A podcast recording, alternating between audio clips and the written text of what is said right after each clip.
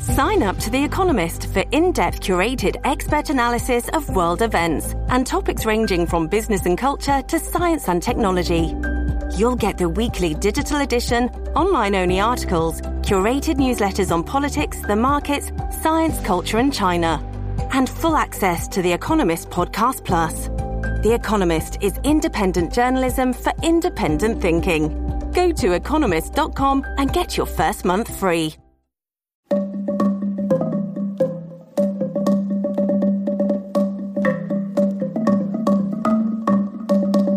Hi, I'm Alyssa Milano, and this is Sorry Not Sorry.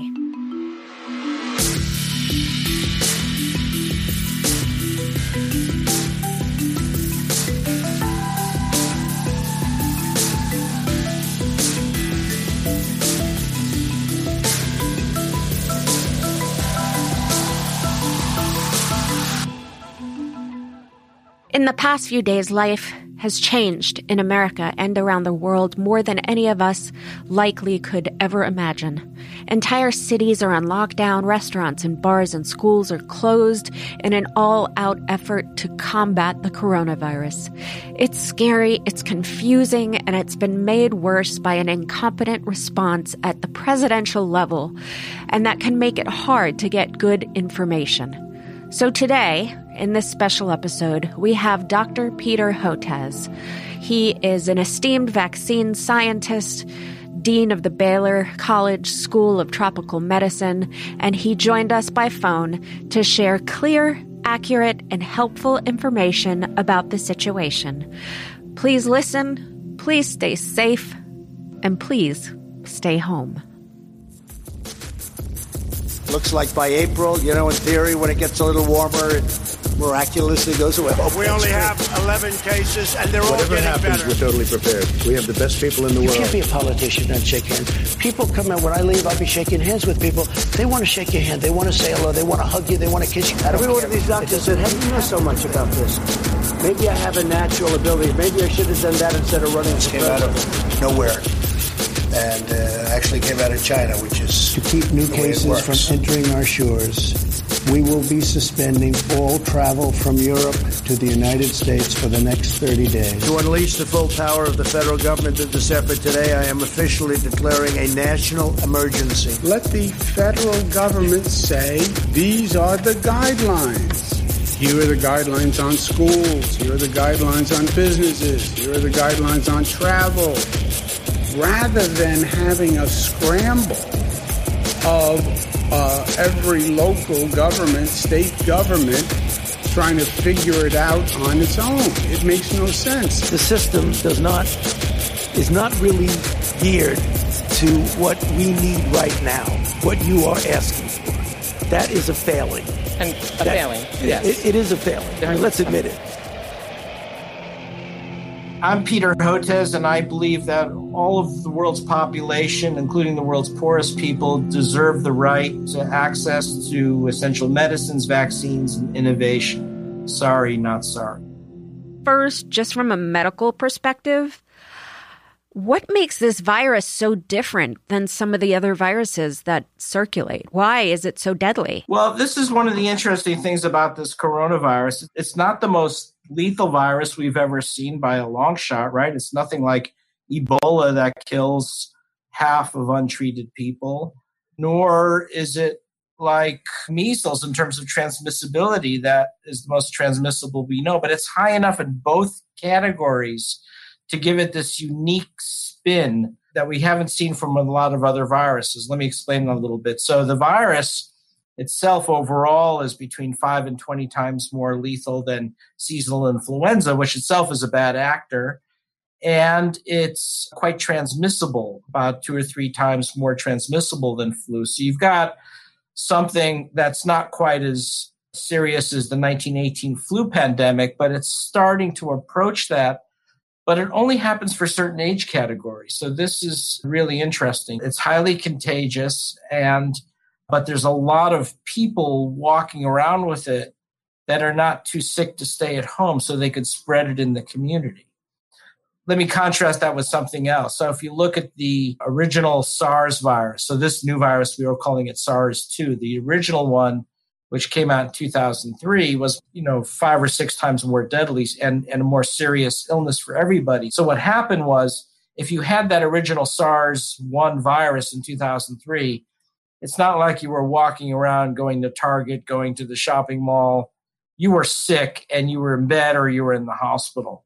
And that kind of kept you out of the community pretty quickly. This one is different unless you're in one of those at risk groups, and I'll tell you which those at risk groups are you're walking around spreading the virus pretty widely. And that's why this thing has taken off so much in central China and in northern Italy. And then in the US, it's doing this as well. But if you're unlucky enough to belong to one of the three or four major at risk groups, that's when you get very sick and have to go to the hospital. So, for those combination of reasons, it makes it a very serious national epidemic. And also, I mean, you know, I don't want to politicize this, but the president is giving guidelines and recommendations that I don't know, vary from interview to interview, right? I mean, it's like every single time we hear him speak, he's talking about something else, some other guideline that contradicts the guideline before. So, how can individuals be expected to know the right thing to do when they're getting totally conflicting information from our leadership? What needed to be done, what still needs to be done is, and I've said this in public a few times, is what you need to do in this kind of situation is you have a very honest discussion with the American people where you say, you know, you don't say this is just a flu or a cold or this is contained. What you do is say, look, this is a serious pathogen. These are the three or four things I'm most worried about. And you talk about older Americans, especially those with underlying disabilities, and you explain why. You talk about healthcare providers, now we have two emergency room physicians in critical care this weekend, according to the New York Times. And so these are our two or three big populations that we're worried about.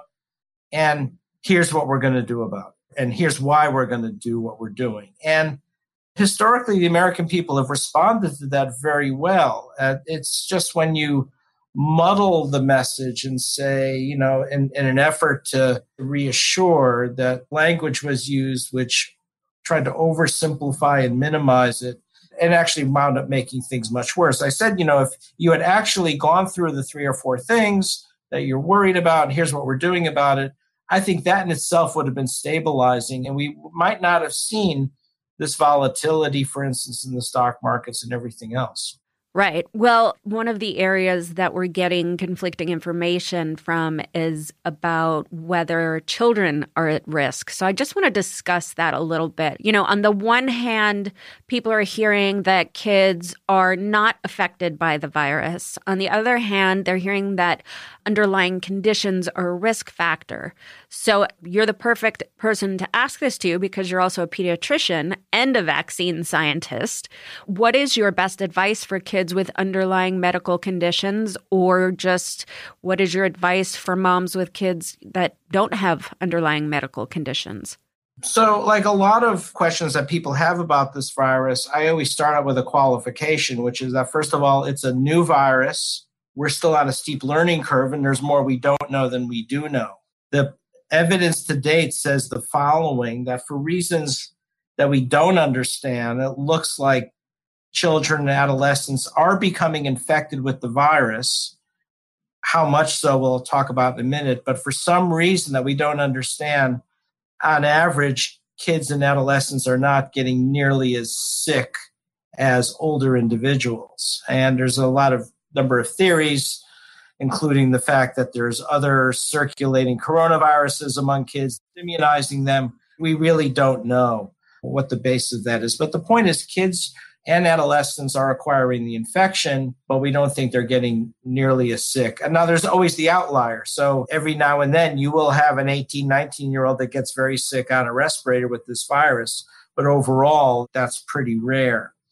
Then the next question comes okay, well, if they're getting infected with this virus, how much are they responsible for transmission in the community? And that the scientific community seems a bit divided. So, for mm. instance, the Centers for Disease Control came out with guidance saying that their models indicate that children are actually not responsible for much community transmission, and therefore closing schools may not have a big difference one way or the other in terms of affecting community spread.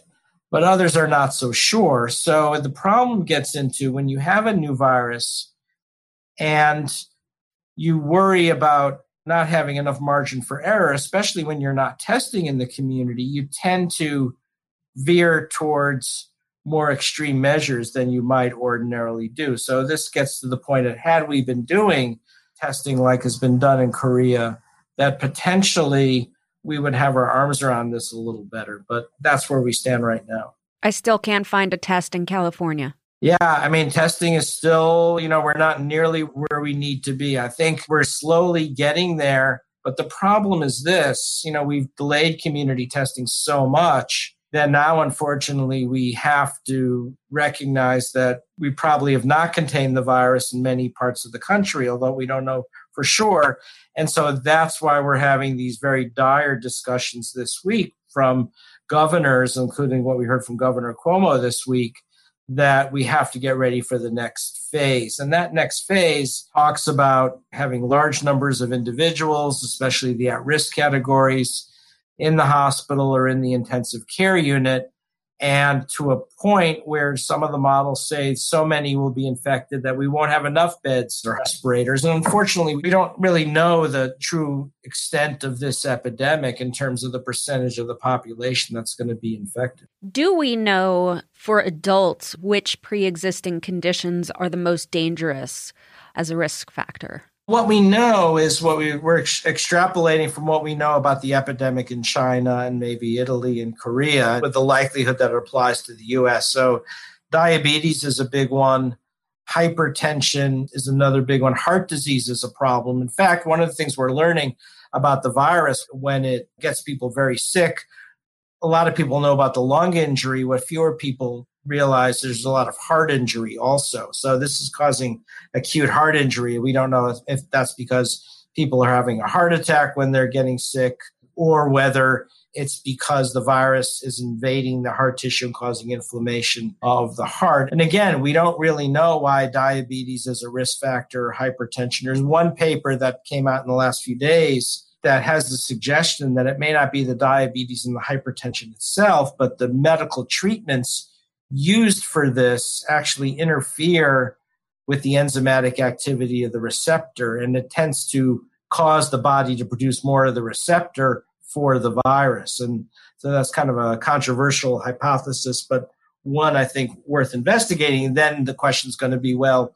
should we advise people with diabetes or hypertension to go off certain medicines? And I don't know that we have enough data to support that, but you might see that discussion come up in the following weeks. When people pass away from this coronavirus, are they all dying of the same thing, meaning like this suffocation feeling that has been described? It seems to be lung injury. That's a prominent mechanism. Uh, you get pretty uh, overwhelming virus infection in the lungs, and then it's the host inflammatory response that really adds to lung damage that's responsible to the point where somebody's on a ventilator, you can't adequately oxygenate them. That's clearly one mechanism. But as I've mentioned, you also have this finding that there's a lot of heart injury that goes on as well. So it's really damage to the heart and lungs is the overriding mechanisms. So I posted on my Twitter account that I was going to be talking to you, and some of my followers would like the following questions answered. Would you mind taking some of their questions? Yeah, sure. Happy to. Josh asks, I'd like to know more about the use of antibodies from recovered COVID 19 patients as therapeutic. I've read about this, but is it effective and can it scale? I don't go on TV a lot. I unfortunately I tend to go on TV a lot when there's bad news, when there's a catastrophic epidemic. And if you look at my media hits, it looks like an EKG with the the peaks being Ebola and and Zika and now this or H1N1 one of the things that I try to do is take advantage of that opportunity beyond the media to promote certain things that I think needs to be done that's not being done. And One of them is protecting our healthcare providers. I don't think there's been enough attention to this. And there's a group at Johns Hopkins led by a friend and colleague of mine named Arturo Casadevall who's been pushing for what's really a throwback. It was done during the 1918 flu pandemic where you took someone who recovered from the virus knowing they had antibodies uh, harvested their blood, gave them back their red blood cells, but collected their serum which you can then use to isolate the antibody. And you use the antibody in one of several ways. One, if you give a large enough dose, you might be able to treat somebody who's acutely ill with the virus. That's one use. Another is you can give it in smaller doses to protect healthcare workers or first responders. Hmm. And, and, you know, given the fact that this is a new virus pathogen, it's going to take time to develop new approaches and therapies where, for instance, we've developed a vaccine that we're trying to get into clinical trials. But even assuming we can get the funds to move it into clinical trials, it's still going to be at least a year away. So I think this antibody treatment therapy offers a lot of promise and could be something that we could do right now. It's also not too expensive. It does require mobilizing blood banks, maybe at academic health centers, but it's very doable and the technology is relatively straightforward. But when I talked to Arturo, my colleague, he was getting very frustrated that we're not able to engage the federal government, gauge a federal response. We need to be able to send serum across state lines. We need to be able to get some funds into the blood banks to make this happen. And this is an example of how I've used my voice on cable news to raise this, and it's starting to get some attention now. So I'm hoping that we'll make progress on two fronts. One is advancing our vaccine uh, and getting that into clinical trials too, soon. But in the meantime, let's move forward on this uh, antibody therapy. Jesse wants to know I have the onset of COPD. What is my increased risk? Doctors say not to worry, but with anxiety, I do. Well, I'm not so sure I would say not to worry. I haven't seen the data on COPD, but intuitively, having a serious respiratory virus like this SARS 2 coronavirus with underlying COPD, I would say you should consider yourself potentially at risk for worsening disease. And, you know, someone like that probably has to take greater precautions for social distancing than the average person. And in that same vein, Jackie is asking I had pneumonia nine years ago. What, if any, impact does that have if I happen to be exposed? I'm sorry, so they had pneumonia when? Nine years ago. Uh huh. Well, I would say probably, you know, how old is the, how old is Jackie? I don't have that information.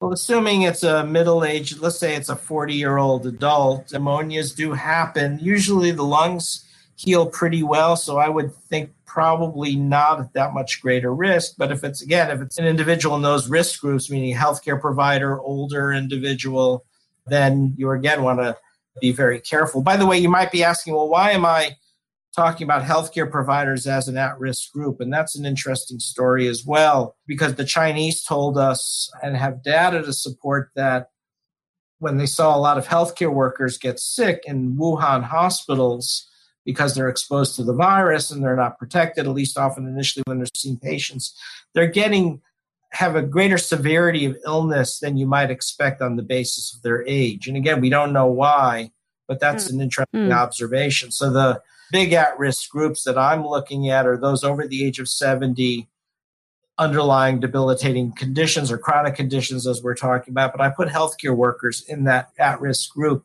And I think it's all hands on deck to, to protect those individuals. There just seems like there's so much that we don't know. This is the problem. You know, in fairness to any administration, one of the things I like to say is this is always among the greatest tests for our nation is combating a pandemic threat from a new pathogen and trying to learn about the pathogen is the same time you're trying to fight it. You know, we did this with Zika, trying to figure out why pregnant women were at risk, how to protect them, with Ebola when it was happening in Dallas, or with H1N1.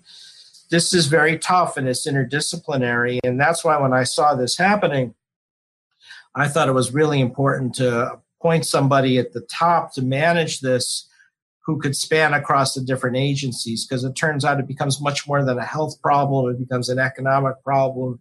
It becomes a security problem, and it's very complicated. An anonymous follower writes I'd like to know his opinion on something that I read. Can we expect a second wave of the virus in October, November 2020? The answer is yes, but again, we don't know. So, you know, certain viruses have seasonality. Flu, of course, in the northern hemisphere peaks in the winter, and it's the opposite in the southern hemisphere. There's certain coronaviruses that peak in the winter in the northern hemisphere. Will this be one of them? Well, we haven't been through a whole year of the virus yet, so we have no way to predict. So, we're hearing all sorts of possibilities. One, It'll totally disappear with the warmer weather. A more realistic one probably is it may go down with the warmer weather and then come back again in the fall or the following year. And that's one of the reasons why we're moving forward on a vaccine, even if we won't necessarily have it in time for this particular epidemic. If it starts to come back, then we'll have it ready. Or the possibility is that it'll just become a regular occurrence uh, in this country, or it'll be like flu, peaking in the northern hemisphere in the winter and and the, in the summer months in, in, the southern hemisphere. But again, since we've only known about this virus for a few weeks, we haven't been full, through a full season. It's it's really tough to predict that one. Uh, Kat wants to know what your thoughts are on stories of reinfection. I think reinfection may occur, but I think it's probably less common than what I've often seen with respiratory viruses, which is that you're sick, you start feeling better, and then you get sick again. And that's not necessarily from reinfection. That's this waxing and waning course that we sometimes see with respiratory viruses. And then Courtney asks My daughter was born with a congenital heart defect. She's 12 years old. I know children aren't really having issues with COVID 19, but do we know if any of those children have underlying health conditions or were they healthy children to begin with? Yeah, I, I getting those questions a lot. I don't see a lot of data about that. Intuitively, I would think fragile kids, those with you know underlying disabilities or heart disease, could be at greater risk. I just haven't seen much data to support that. But uh, you know, the U.S. population is quite different from the Chinese population. That we have more kids who survive their disabilities, perhaps. So hmm. maybe this would be a bigger issue. So my recommendation would be if you have a child that you would label as quote fragile because of underlying conditions, better play it safe and think of that individual like you would an older individual at risk. Can you give us an update on the vaccination and where we are with that? Yeah, I think you're going to see now several vaccines now moving into clinical trials. Ours is one of them, and I hope that moves forward in the coming weeks. But there are others as well. That's the good news. The not so good news takes time to test a vaccine, not only to see that it works and protects against the virus, but also to evaluate its safety. You know, despite what the anti-vaccine lobby likes you to believe, vaccines are probably the most single tested pharmaceutical we have for safety. But that means you can only accelerate timelines so far. So I think, you know, maybe a year, maybe even two years from now, uh, we could have a vaccine. But that is the reality. And that's why I'm pushing for this antibody therapy because I think it's something that America Americans can do now. Is there any way that people listening at home can support you in that effort?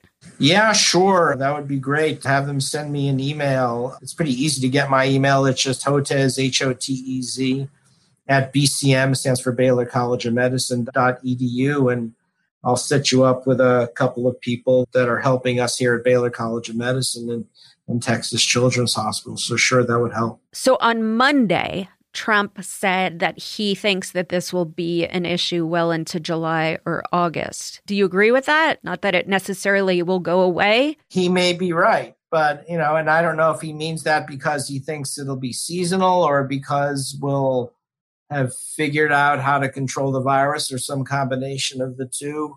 But it's, as I always say, it's a brand new virus agent and we're still on a steep learning curve. I personally don't think it's very helpful to make statements that are not backed by data because their statement is not backed by data. And then when you actually need to convey real information to the American people, it becomes that much harder. And I mean, when we come out of this social isolation, because we will at some point, the virus will still be out there, correct? Well, you know, for instance, the original SARS, SARS 1, has not, right? We've not, it's not come back. It's not been around. And we've also seen that with Zika. Zika really disappeared very abruptly and for reasons that we don't understand. Some people say it's due to herd immunity. Others say maybe climatological factors. So when I saw what happened with Zika, I was actually completely, I mean, I've been wrong in the past, but never that completely wrong. I have to tell you, I was totally astonished the way Zika just disappeared like it never existed. That's a real surpriser for me. So I would say anything is possible at this point, but the way we have to proceed as a nation is assuming worst case scenarios uh, so that if we have to back off interventions, that's great. And that's my hope as well that I can go back to going out with Anne and having hot sake and my gyoza and sushi. I'll be looking forward to that. But for now, it's we've got to hunker down. Is there something that you have not been asked when asked questions about this virus that you have information that you'd like to get out there? The antibody therapy is, you know, see if we can get a federal response out of that. That's, I think, going to be really important. And that as we move into this next phase of the epidemic, I think our weakest link right now you know, a few weeks ago was not having the testing, and that's getting a little better. It's still a weak link, but I think the weakest link right now for us are healthcare providers and first responders, because if they start to go down, this will really destabilize things and it could be very damaging to the country. And so protecting those groups, I think, has to be our number one priority. And how long do we have to put that into effect? before it, it well according to governor late. cuomo in new york you know he's saying he's, we've got to put it in place pretty soon other parts of the country may not have as much transmission. Why westchester got hit so hard and new york got hit so hard we, we can't really say.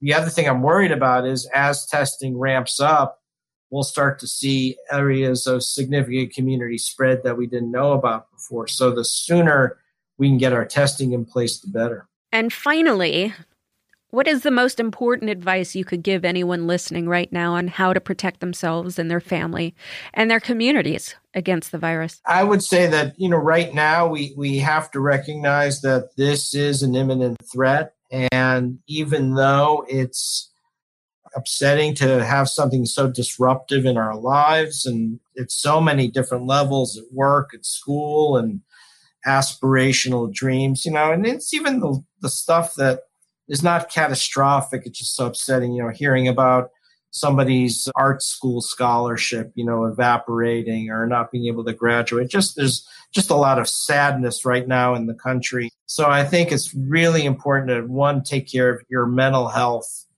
And there are things you can do. Walk outside, you know, keep your social distance, but be outside. Try to do things that are calming for you and just recognize that everyone is going through a very difficult time right now. Well, thank you, Dr. Peter Hotez, for all of your work throughout the years, but especially for being a leader for us to look to during these difficult times. Thank you so much for joining us on Sorry Not Sorry.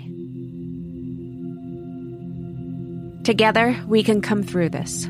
Please take care of yourselves, take care of each other, and take heed of the warnings the medical professionals are giving. I'm with you all. I leave you now with a special reading from Camille Lofton. It's called Washing Your Hands by Dori Midnight. We are humans relearning to wash our hands. Washing our hands is an act of love. Washing our hands is an act of care. Washing our hands is an act that puts our hyper-vigilant body at ease. Washing our hands helps us return to ourselves by washing away what does not serve. Wash your hands. Like you are washing the only teacup left that your great grandmother carried across the ocean. Like you are washing the hair of a beloved who was dying like you are washing the feet of Grace Lee Boggs, Beyonce, Jesus, your auntie, Audre Lorde, Mary Oliver. You get the picture. Like this water is poured from a jug your best friend had to carry three miles from the spring they had to climb a mountain to reach. Like water is a precious resource made from time and miracle. Wash your hands and cough into your elbow, they say. Rest more, stay home, drink some soup, they say. To which I would add, burn some plants your ancestors burned when there was fear in the air. Boil some aromatic leaves in a pot on the stove until your windows steam up. Open your windows. Eat a piece of garlic every day. Tie a clove around your neck. Breathe. My friends, it is always true, these things. It has already been time. It is always true that we should move with care and intention, asking, Do you want to bump elbows instead? with everyone we meet. It is always true that there are people living with only one lung, with immune systems that don't work so well or perhaps work too hard, fighting against themselves. It is always true that people are hoarding the things that the most vulnerable need. It is already time that we might want to fly on airplanes less and not go to work when we are sick. It is already time that we might want to know who in our neighborhood has cancer, who has a new baby, who is old with children in another state, who has extra water, who has a root cellar, who is a nurse, who has a garden full of thyme and nettles. It is already time that the temporarily non disabled people think about those living with chronic illness and disabled folks. That young people think about old people it is already time we stop using synthetic fragrances to not smell like bodies, to pretend like we're not all dying. It is already time to remember that those scents make us sick. It is already time to not take it personally when someone doesn't want to hug you. It is already time to slow down and feel how scared we are. We are already afraid. We are already living in the time of fires. So when fear arises, and it will, let it wash over your whole body instead of staying curled up tight in your shoulders. And if your heart tightens, contract and expand. Science says compassion strengthens the immune system. We already know this, but capitalism gives us amnesia and tricks us into thinking it is the only thing that can protect us. But it is the way we hold the thing, the way we do the thing. And those of us who have forgotten amuletic traditions, we turn to hoarding hand sanitizer and masks. We find someone to blame. We think that will help. Want to blame something? Blame capitalism, blame patriarchy, blame white supremacy. It is already time to hang garlic on our doors, to dip our handkerchiefs in thyme tea, to rub salt on our feet, to pray the rosary, kiss the mezuzah, cleanse with an egg. And in the middle of the night, when you wake up with terror in your belly, it is time to think about stardust and geological time. The redwoods and dance parties and mushrooms remediating toxic soil it is time to care for one another, to pray over water, to wash away fear every time we wash our hands.